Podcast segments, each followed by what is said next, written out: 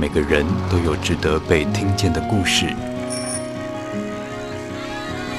Bravo，故事亭。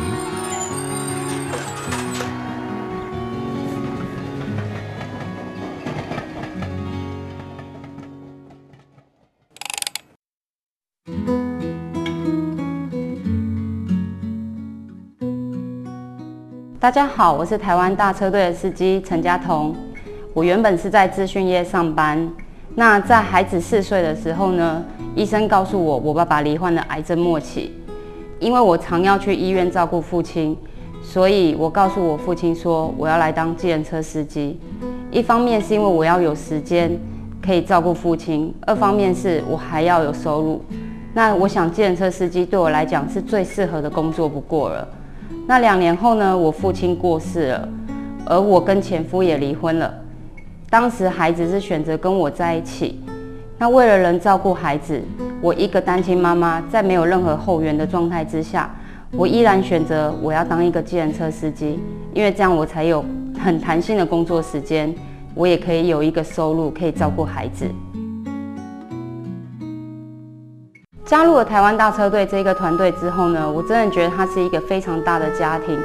队员之间，我们之间会互相互助，然后也会协助说新人你怎么去营运啊，怎么去服务乘客。再就是我们刚入队的时候，会有一个专业的新人教育的课程，在新人教育的课程上面会告诉我们有哪些防护的机制，以及公司可以给予我们的协助。那像我们有女性的。教育课程告诉我们说，呃，我们有紧急按钮如何操作，再来就是我们有二十四小时的危机处理小组，还有交通事故处理小组。那这让我会觉得，身为一个女性驾驶，在这么一个很温暖的环境里面，我可以得到一个妥善的照顾，然后也可以得到更多协助，引导我去如何开始我的计程车生涯。我从事计程车这一个工作已经四年半了。那最让我印象深刻的是，我刚开始营业的时候，我我很执着，我要穿制服，我才会去服务乘客。如果我没有穿制服，我不会去载乘客。那那一次是因为我带着小朋友出去，然后经过交流道下，我看到一个阿姨在交流道下面拦车，然后那时候是晚上的时间，又下着雨，她没有撑雨伞，她拦不到车。我告诉小朋友说：“我们回去载那个阿姨好了。”那我们就绕了一圈，再回去接那阿姨的时候，我跟她讲：“我没有穿制服，所以我没有营业。那我送你一程。”那阿姨说她要去树林。其实我是住桃园，我其实上交流道我就可以回桃园了。那我就告诉阿姨：“我顺路送你回家，所以我不跟你收任何费用。”那我当下只是告诉孩子，其实在我们能力所余。即便我不把它当成盈利，我不营业，我们也是可以去协助人的。其实如果我是私家车，这位阿姨，就算我有心要帮她，她也不敢上我的车，就因为我是计程车司机，所以他敢上我的车。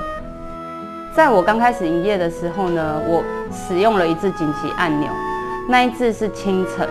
那我在开车其实是一个非常小心翼翼的人，可是呢，有一台宾士车它撞上来了。那那当下我已经也失措了，不知道我该怎么处理，所以我按下了紧急按钮。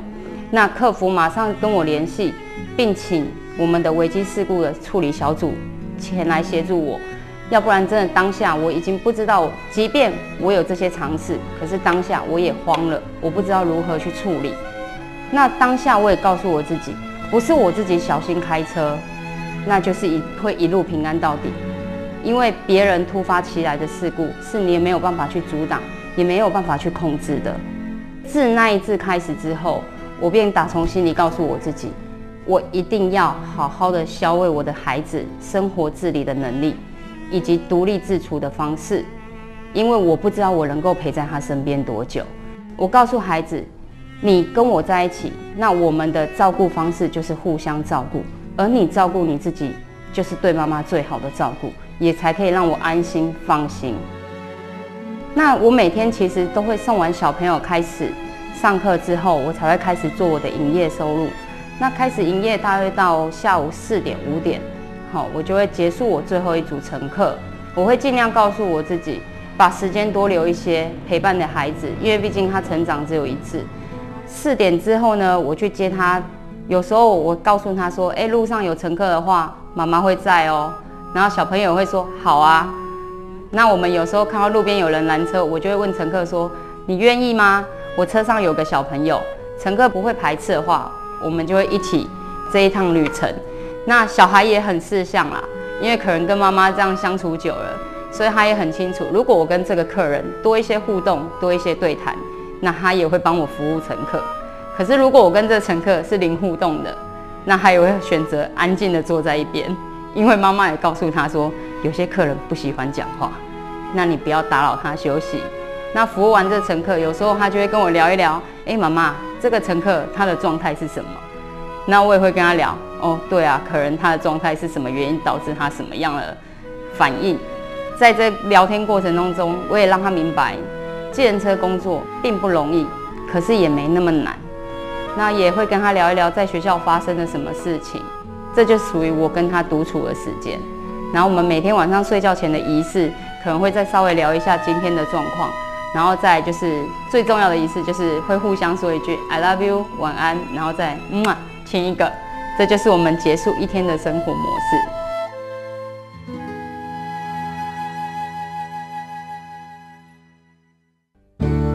Bravo，故事亭。